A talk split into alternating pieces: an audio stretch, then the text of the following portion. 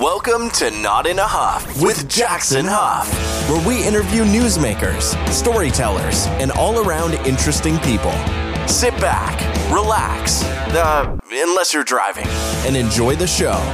Here's Jackson. Hello, hello, hello. I am Jackson Huff. This is Not in a Huff. Thanks so much for joining me. As always, really appreciate it. This week, interviewing Brad Forenza. Now, this is a little bit different kind of interview than I normally do because we're going to talk mostly about his podcast rather than dive, you know, extremely deeply into his life story. We're going to get into that a little bit, but we're going to talk a lot about the new season of his podcast around the sun. And the reason that that works out so well is his podcast, he's into the third season now, but he is has had so many amazing people on the podcast. Now, it's not an interview podcast like this one. It is an episodic podcast that each episode is basically like a scripted play, if you will, a, a play for your for your ears. Uh, you know, like the the old school radio dramas. I, uh, I I just I enjoyed speaking with him about that. I've listened to to quite a bit of. Uh, of the podcast. So every episode, definitely in seasons one and two, you're going to have kind of a self contained story. These stories deal with all kinds of different things. There's comedy, there's tragedy, there's, you know, just self reflection, there's uh, he, he's going to kind of talk a lot about that, so I don't want to get too much into that. But I was just impressed when uh, when seeing some of the the topics that he covers, but also the people that he has had on. Some huge guests, some you know award winning guests that have been on probably some of your favorite TV shows, probably in some of your favorite Broadway plays, some, some of your favorite comedians. He's had on uh, somebody who has been on this podcast before, Francois Clemmons. We love him. Obviously, if you haven't listened to that episode with Francois on this podcast, urge you to check that out. But uh, um, I, I, just I can't even start the list of uh, people that have been on uh, Brad's podcast. We'll talk a little bit about that and how he was able to to get them to agree to come on this podcast that started in the height of the pandemic when you know people who were were artistic people who um, you know had a had visions of uh, of getting their their scripts out there needed to find other ways to do it and uh, Brad decided to, to start this podcast where he could he could have the the actors come in on, on Zoom and and uh, and act out their parts. Uh, so I uh, I think you're going to enjoy this conversation, just the behind the scenes of how you create a a episodic podcast, how you write scripts uh, for actors to to just have uh, others listen to it rather than see anything, and how you're able to contain such a powerful story in only 10 minutes. So most of these episodes that he uh, he produces are only 10 minutes long, so easy to to uh, to listen to one of these while you're walking your dog or, or brushing your teeth, as he as he mentioned. So thank you. Enjoy this conversation. Um, here is Brad Forenza. I'm here today with Brad Forenza. Mr. Forenza, how are you? I'm doing very well, Jackson. Thanks for having me. Well, thanks for joining me. Hardest question of the evening. Just introduce yourself. Well, my name is Brad Forenza, and I am the creator of the episodic audio drama Around the Sun. I'm also a Cancer, that's my sign, mm. and Tuesday's Child, and I live in Jersey City, New Jersey. Yeah, well, I mean, you're you're making me look silly right at the beginning because I I know Cancer, I know Jersey City. What's Tuesday's Child? I don't know what that is. Oh gosh, you know, I don't really know either, but I know that when I was born, my great grandmother, who was around then, got me a plate that said Tuesday's Child. She was a plate lady. She had a lot of collectible plates, and the Tuesday's Child collector's plate stayed with me. I'm sure my mom still has it packed away somewhere. I just really remember it being a prayer on the plate, but I don't remember if Tuesday's Child actually means anything your listeners are probably saying, yes, it does. It means that you're very emotionally intelligent and uh, maybe a little prickly at times. Yeah, I don't know. I don't know what people like about Tuesday so much. There's a there used to be a store called Tuesday Morning, so we've got Tuesday's Children. Then we've got the morning covered. Every everything about Tuesday, I mm. guess. But yeah, so let's let's talk about It's certainly better than a Monday. Yeah, well, I would I would say just a little bit, but I, I feel like I'd rather be like a, a Friday Friday's child yeah. or, or, a Saturday night or something. Like I like that Friday evening child, right. Sunday like morning child. I like that. Yeah.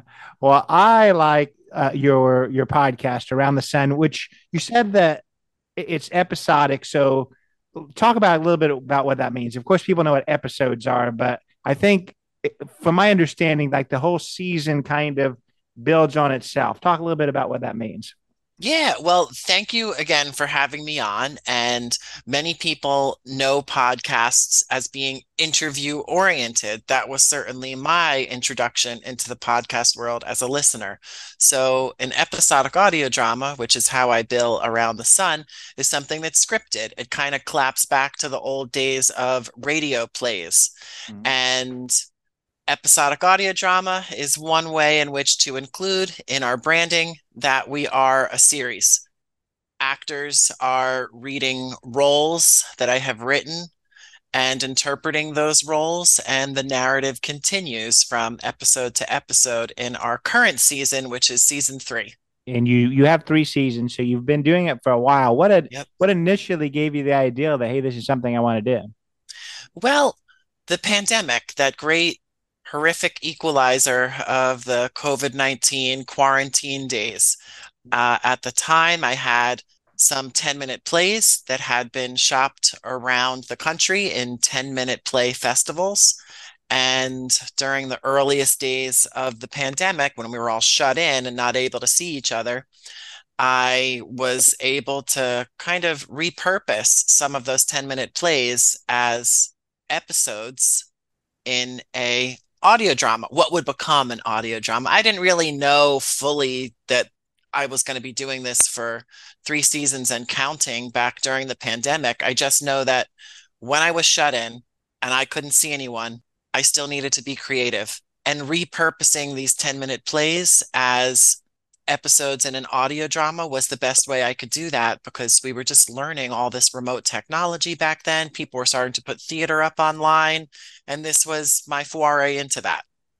Yeah, well, I, I certainly understand this as a, a podcast that started in September 2020. I think I this was this was kind of the the a pandemic's child as yeah. well. I uh, yeah, I, I I find it kind of interesting too that when I first started this, it was still, I mean, people were still, you know, knee deep in the pandemic, but they weren't necessarily getting back to work yet and that kind of thing. So it, I haven't had it probably in the last two years, but in the very beginning, people were like, I don't have Zoom. I don't really know what Zoom yeah. is.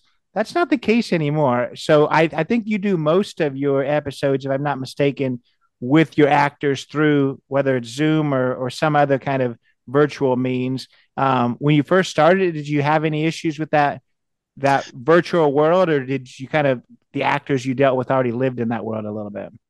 So, yes, everything is recorded through remote technology, even season three, which, if there is a post pandemic era, we're in it. And season three is released right now in fall 2023 as we're recording this. So, even in a post pandemic world, we're still using remote technology to record these episodic audio drama episodes for Around the Sun. But back during season one, at the height of pandemic, you're right. Not everyone was familiar with remote technology.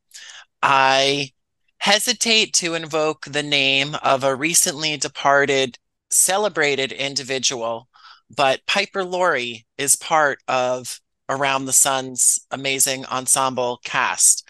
Piper Laurie, I gather, wasn't terribly familiar with how to use remote technology back in season one.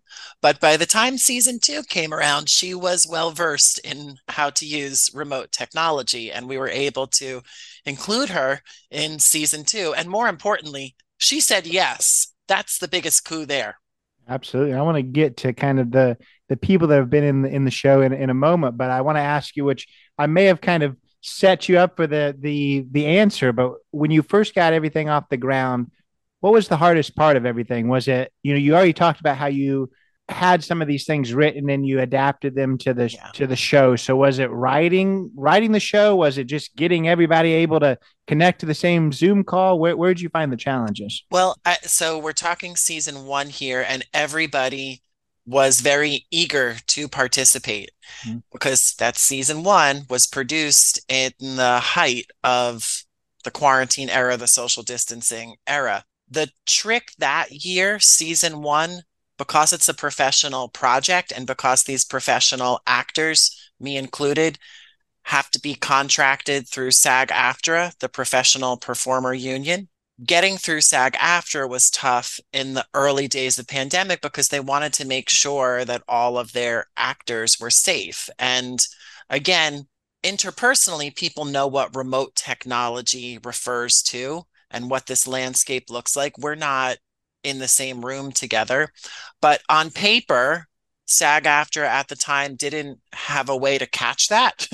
so it took a while for uh, their policy to pra- to catch up with practice as it existed in the remote landscape. So that was strangely the the trickiest hurdle and mm. it's a hmm. bureaucratic one, but the performers I'm so happy to say and so honored they were eager to participate. And I, I want to get to, uh, you just mentioned, you know, having s- several really, really, um, you know, illustrious people on have had some amazing careers. Not to to take away from from all the other people, but some people that kind of stuck out to me was you had Sally Struthers on that was on All in yeah. the Family, uh, Jai Rodriguez, uh, Bruce Vilanch, all kinds yep, of people yep, yep. that how did you i mean i don't know maybe you've just got a lot of connections but how did you get these people on because these are these aren't just uh you know you didn't just go down to to broadway and find somebody that got cut from a, a play or something well i appreciate your preface that talent is everywhere mm-hmm. implicit in your preface is that talent is everywhere mm-hmm. and i'm very lucky to have some very visible people who have a lot of talent and my connection with a lot of the folks from season one comes from taking classes with them, working with them in projects in New York City, being mentored by them. They're very generous, talented, of course, individuals, but their spirit is one of, hey, let's let's do this. Uh, very egalitarian vibes from people like Vincent Pastore, Marsha Mason, Austin Pendleton, Maureen Van Zandt, and I worked with all of them prior to this project. And then there's folks like Dolores Catania from the Real Housewives of New Jersey. Dolores is a cousin. So mm. Dolores, you know, I'm very grateful that she's able to lend her time and her voice to this project as well. And then there's amazing friends. David LaRosa, Joanna Bonaro, whom I've worked with along the way, who are part of that initial season. Other people like Christine Nagy and Francois Clemmons have become friends. To get to your question, though, the Sally Strutherses, the Jai Rodriguezes, they're people whose work I've admired, and they're people who I assume I don't speak for them. I don't speak for anyone except for myself. I assume that the other names that were already attached to the project let them know that this guy, Brad Forenza, is safe and also, when you have a couple episodes to share with them, they understand that the quality is there, the writing's there, and uh, the production value is there. The third name that you mentioned was Bruce Vilanch, and Mr. Vilanch went to school with my stepfather. So mm. it was wonderful to have him in season two of the project. He also made a unique mark on the project, which I wear as a badge of honor, in that he kind of wordsmithed and punched up some of the comedic lines. And an Emmy winning writer like Bruce Vilanch, just like Judy Gold, Emmy winning writer, did the same thing with her main episode in season three.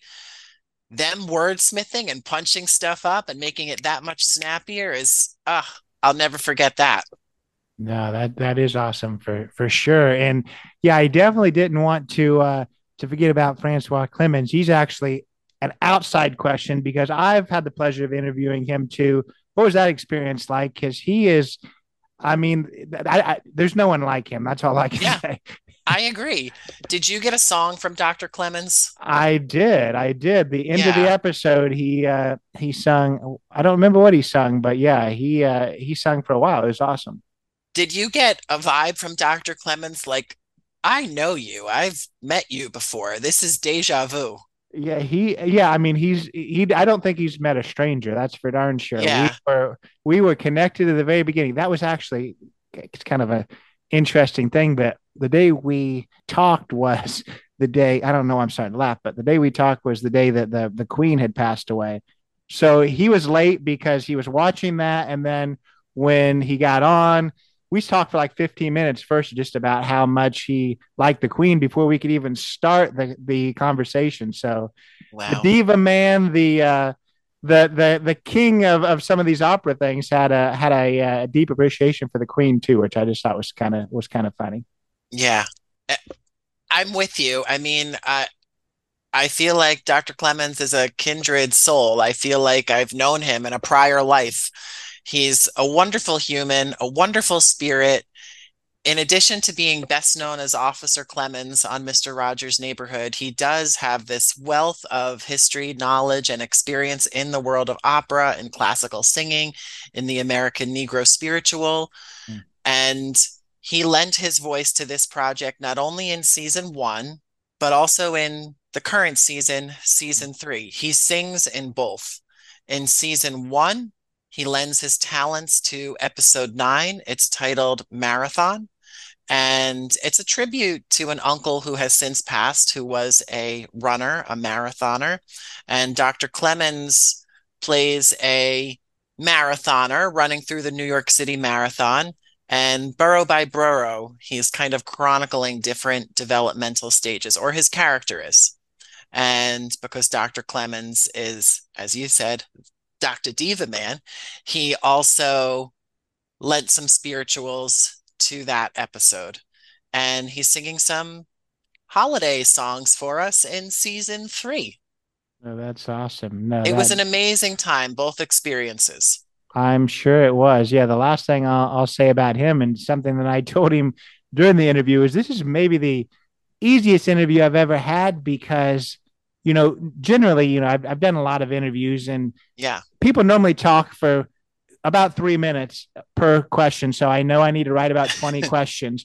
I asked him six questions total and we talked for an hour and a half. He just, it's he, he I mean, it, it doesn't take much to get a lot out of him. So I appreciated that for, He for is sure. the the best, most inclusive extrovert I think I've ever ever met, and the most genuine, authentic extrovert I've ever Um, met. I'm And- with you. Jackson, get this. In addition to the Christmas carols that he recorded for season three, he also recorded an original song that I wrote.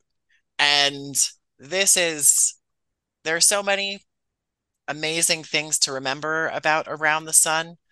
And this notion of Grammy winner Francois Clemmons recording a song that I wrote is huh, a huge feather in my cap. I'm sure it is. That's that's amazing for sure. And I want to I want to kind of get now. we- We're talking a lot about the show, but we're not really talking about exactly what it's what it's about. So let's Yeah. first let's first talk about it. Each season is are they completely standalone? Can you can you listen to them in, in whatever order, or do they follow a, a path season to season? So it's an anthology series, and to that end, each season is wrapped up in its own location. Season one is in New York City, season two is in the desert, season three is in a snowy mountain region. And there are broad themes that kind of bind the seasons together, Hmm. but only in season three, the current season, subtitled Pine Cones, is it a continuous plot line where all of the characters are dealing with the same conflict and tensions around the absence of a family matriarch. Hmm. In seasons one and seasons two, the episodes are genuinely freestanding. Hmm. And, you know, if you are a fan of Alysia Reiner and David Alan Basche, you can listen to season one, episode five, hear them, and you're not gaining or losing anything if you don't mm. have a reference point for the rest of that season. Mm. But in season three, our listening audience, I think, would be best served listening to the whole season, even if you can still kind of get what's going on if you're just dropping in to hear your favorite talent. You reference Jai Rodriguez. If you're listening to Jai and Wilson Jermaine Heredia, that's fine too. You'll get what's going on. Yeah. So not only with outside of, of this season, not only is each season standalone, it sounds like most episodes are. So yes. I, what what made you decide in season three that you wanted to to I guess have some some continuity? Just to spice it up. And. Since season one, a lot of those episodes had been produced for 10 minute play festivals. Some weren't. Some, you know, I needed a nice round number. So 10 episodes feels like a good, strong season. Uh, so some of the episodes in season one were written for the audio drama landscape, but season two and now season three were written exclusively for the audio drama landscape. And to that end, I want for there to be more connective tissue between and among the episodes. And season two, even though it's still largely self contained episodes, the themes are more palpable than they were in season one, because remember, those season one episodes were initially created for different purposes. Season three, the challenge as a writer, it's a good challenge, it's a welcome challenge, is just keep it interesting and and hopefully learn and grow from every prior experience. So hopefully season three my contribution as a writer and a producer is to just learn and grow from from season two so a chronological mini series it seemed like it was time for that i'm actively thinking about what may or may not get done in future seasons and i'm contemplating mockumentaries mm. i'm contemplating well let me just stop there because really I have to kind of focus on season three for now and not get too carried away. But there's the creative juices flowing. Yeah. So if people are, are going to tune in and listen, overall, kind of an overarching, what, sh- what should they expect? What should they expect to hear? The tagline for Around the Sun is that we focus on human connections made and missed with an existential flair. And mm. all of that, without being too self referential, flows out of the writing before actors are attached. I have an idea in my head. And for better or worse, this notion of human connections made and missed with an existential flair seems to be my bag. It seems to be my jam, so to speak. So, observational humor, listeners can expect to hear in any episode across the three seasons to date. And comedy, tragedy, little like life, little bit of everything, absurdity. There's some farcical episodes, and some of these more absurdist moments. Sally Struthers being the wacky lady on the subway is one that jumps to mind. And Maureen Van Zandt being a woman who wants her pet cockatiel ousted. Um, some of these absurdist moments, there's relatable connective tissue in. Sally Struthers' episode on the subway is about, in part, commitment. And she's the wacky lady on the subway who's going to help a stranger deal with his commitment issues. Maureen's episode with the cockatiel is about empty nest syndrome. So, comedy, tragedy, life, farce. So, how do you do you write these episodes um, and then try to find somebody that you think will will fit the episode or do you know the people that are going to to be attached and then write towards towards their strengths just because i think that you know an episode with you know francois Clemmons talking is a is a totally different he would say things in a totally different way than you know jay rodriguez or bruce Vilanch. sure well you you the collective you and your writers who are listening you're right with a voice in your head. And these days, here in season three, I might hope that the actor I'm going to ask is available and going to say yes. And I have gotten all of my top choice actors, which I'm very grateful for. I have to say that the path to yes is a little more protracted now that we're out of the pandemic, but it's a little of both to answer your question.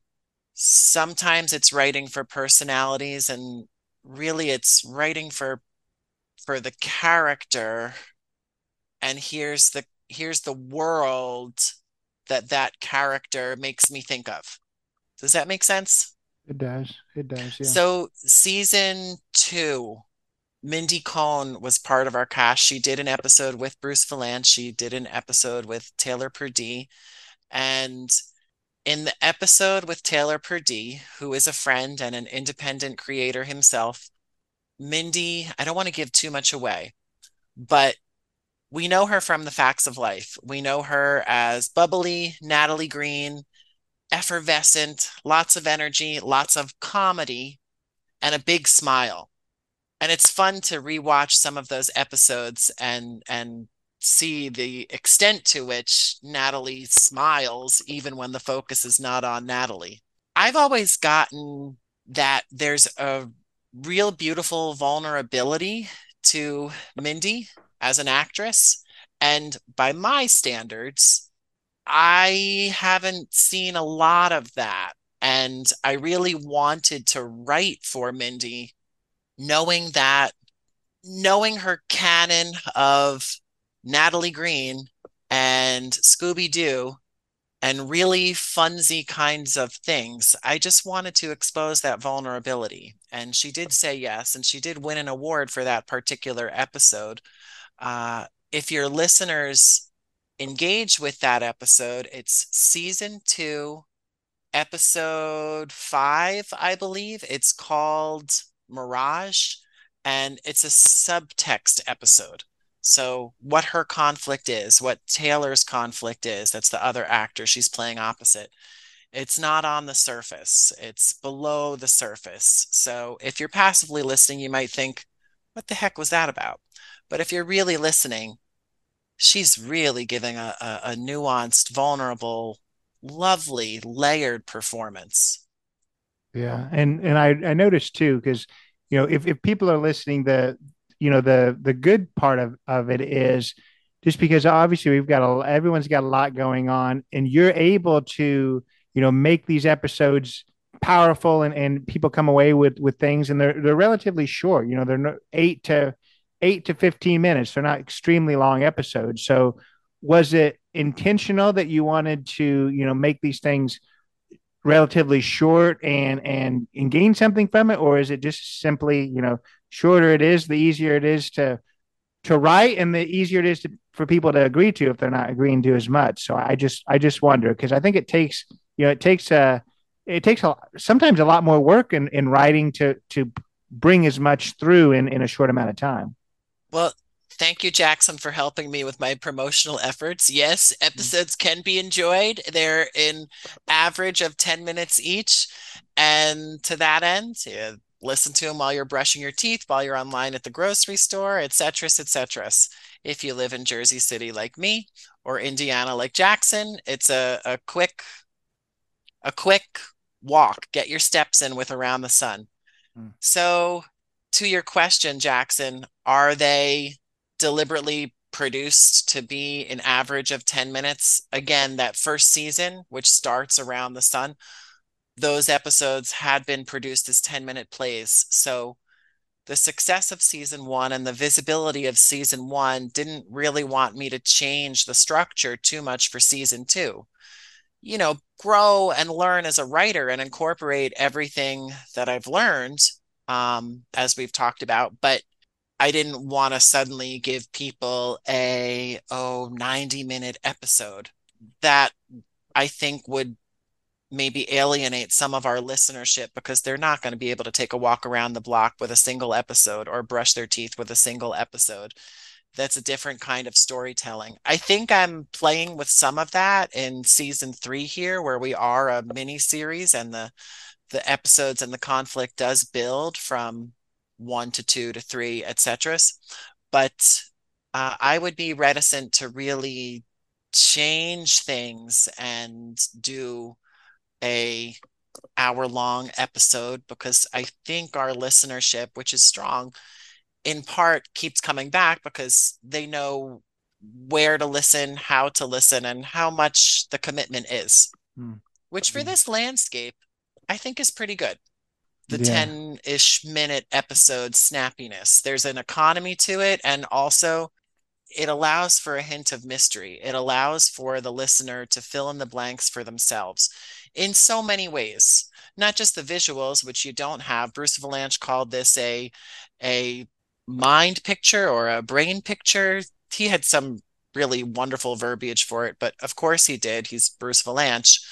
Uh, I think the 10 minute economy, you can pack a punch pretty quickly and there's not much room for fluff. Yeah, no, ab- absolutely. So, as a writer, how much of your your own experiences, I guess, kind of seeped into into the episodes? You you talked about how one takes place in the desert, one's in a snowy mountain. You talk a lot about Jersey, so I don't know that you're you're spending a lot of time in these places. So, uh, uh, but let's talk about your experiences and how they uh, how they got into the uh, the episodes.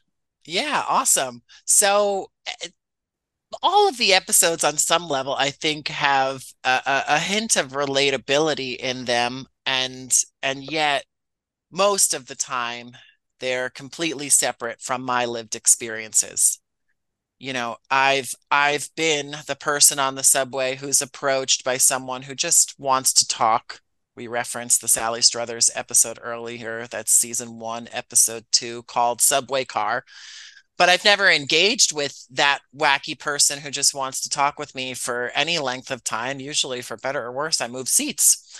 Um, but what would happen if I engaged? What would that look like? And that's kind of, you know, what you get in her episode titled Subway Car. But in a couple instances, like season one, episode one, Park Bench, it's without giving too much away, it's a it's an episode that also incorporates subtext, and we find out that one of the characters is dealing with memory loss.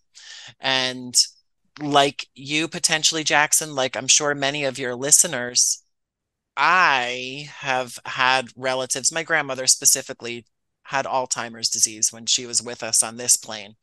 And just the the vulnerability, the the the pain that I saw her going through, the the beauty also um, of the moments wherein she was lucid and present, uh, however fleeting, that finds itself in in their episode, Marsha Mason and Austin Pendleton's episode, and um, then there's another episode from season one with B.D. Wong and Christine Nagy, and it's called Apothecary, and it's in part about my mom's experience of going to an Eastern medicinal practitioner when she was trying to skirt or delay getting a hysterectomy. Mm-hmm. And I was just a little kid going with her into New York City. And I remember being a fly on the wall, being a, an outsider in this really nichey world of Eastern medicinal practice in New York City's Chinatown. And what my mom would come home to the Jersey suburbs with and how she would have to prepare it. Uh, it, it, it it's an episode that kind of builds upon that experience. Mm. Another, I think, just very beautiful, lovely, wonderfully acted episode. And also one of our few episodes that's that's pretty abstract and the listener has to really suspend their disbelief. So it's hmm. not completely my experience, but it's rooted in being a fly on the wall. So you're talking a little bit about abstract episodes. Talk a little bit more about. Have you done that in, with other episodes? Is there is that something that you do a lot in in the uh, in the podcast? Yeah, Jackson, it seems to come up once a season that there's an abstract episode. It's not deliberate, but implicitly, I guess I'm asking our audience to just suspend their disbelief a bit more. We did that in the episode with BD Wong and Christine Nagy. We did that in a season two episode with Caroline Aaron and Richard Kind. And then in season three, the current season, we do it with Robert Funaro who is part of the Sopranos ensemble, and Katie McLean, who's a three time Emmy winner for three distinct roles across daytime television. And um, yeah, I guess it comes up once a season. And in season three, we're playing the characters that Katie and Robert portray. We're playing with issues of time and sequencing. And those are they were so wonderful to work with and play with and to direct those episodes especially in a remote landscape can be very intellectual. Actors can have a lot of questions about the abstract nature of those episodes but they trusted me and they went with it. And the result is is just a a beautiful production that being season 3 episode 5 titled Xmas Past. I like that. That must mean they had a lot of a lot of trust in you. I guess the, the next question outside the podcast is just, I guess, getting to you, and that would be, you know, we've talked about how you know these people, you were in different acting classes, and and how you decided to start writing this. But what created your uh, just initial passion for, you know, being being creative and and and you know just the, the creative landscape? What what created that passion? Is it something that's been lifelong, or, or where are we at with that? You know, that's a great question, and I I think I think I'll dovetail my answer out of what I just said in being a fly on the wall and my mom's experience as a woman trying to circumvent a hysterectomy. Like this is over decades ago at this point. Uh, I think a lot of my writing comes from comes from being an observer of human behavior. Uh, and when did I start? I don't know that I've ever not been an observer. I'm mm. always trying to live in the moment and be present in the moment. And yet I can't divorce myself from my just natural propensity to see what's going on. Why do people hate, behave the way that they do? And um, yeah, with respect to professionalizing my art, though, I would say getting connected with and learning from people like those names I previously mentioned, that started happening about a decade ago. The first class that I took at HB Studio in New York City was with the late Anne Meara, who was just so wonderful and lovely and talented, of course, but we know that. And egalitarian in her attitude towards me and the other students that she was working with. And by egalitarian, I mean you're a kid growing up in the burbs and you come into New York City on these rare occasions to go to your mom's Eastern medicinal practitioner or whatever and go home with some homeopathic remedies. Um, but Anne set the stage for what we know to be true, these individuals, however celebrated or revealed, revered, or visible their body of work is, they're they're people too. And someone like Anne, much like the other names I referenced, they want to help other artists. Maybe help is the wrong word because it implies that they're they're doing a favor. And and maybe they are doing a favor, but also they're participating in the artistic process, which I don't speak for anyone, but that's part of them. That's in their blood. Participating in the artistic process is, is in the muscle memory. Hmm. And uh, working with Anne, who, gosh, I, I wish that I was able to work with her now because, oh, what a wonderful voice to potentially write for. Um, but that kind of that access that same playing field that's what helped me professionalize my art yeah. leveling the playing field. Yeah what certainly what could have been. I think if you had her and uh and her husband on an episode that would have been that would have been an interesting thing. Obviously they played so well off of each other. Yes. that, that yeah i i yes, love yes, that. yes. And i want to ask you too because you know we're talking about these acting classes and things that you went to i guess uh, that's what i assumed. You talked about classes. Do you is your niche now more in the the writing side or is is acting still something that you that you do at all, or have you kind of found a, a space in writing? Well, writing, I think, is again, I, I I hope I don't sound like I'm I'm having delusions of grandeur here, but I think writing is my strong suit. Mhm. I I also identify as an actor, and uh, I I am smart enough to not put myself in every episode, but I do usually put myself in an episode a season, including an episode in season two with the late Piper Laurie, who I did not know, who I have never taken a class with, but whose work I have always admired. And uh, the fact that she said yes to this project, I mean, she's saying yes to the writing first and foremost. But Mhm. then it's, oh, and and by the way, you know, would you be open to acting opposite me? Now, she didn't know me from a hole in the wall, and she saw my reel and and she was open to it, which I'm so grateful for. Mhm. Vincent Pastore had the privilege of acting opposite in season one, and he's someone who knows me well, and we've worked together many times.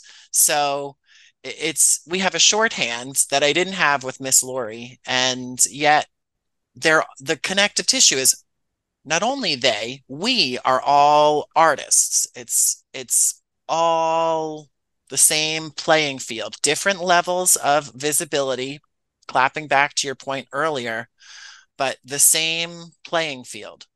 Opportunities might differ and types might differ, but the talent is assumed to be there Yeah. on that same egalitarian playing field. Absolutely. Oh, and if I could say one other thing, sure.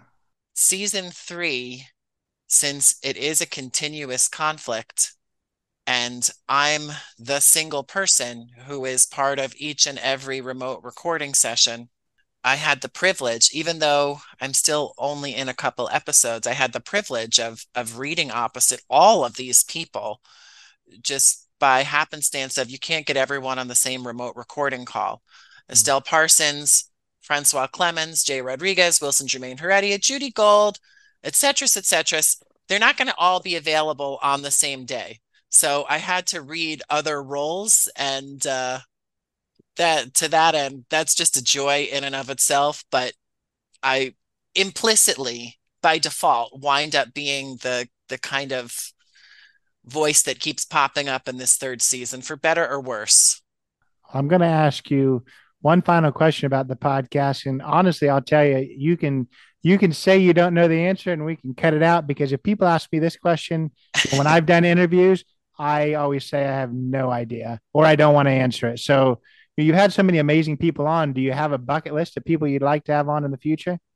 Oh gosh. Well, I'll I'm going to answer it by telling you the the people whom we've been speaking about. These are all people who were on my bucket list, and the Oh. fact that I've gotten to work with Piper Laurie, with Estelle Parsons, with all the other names mentioned.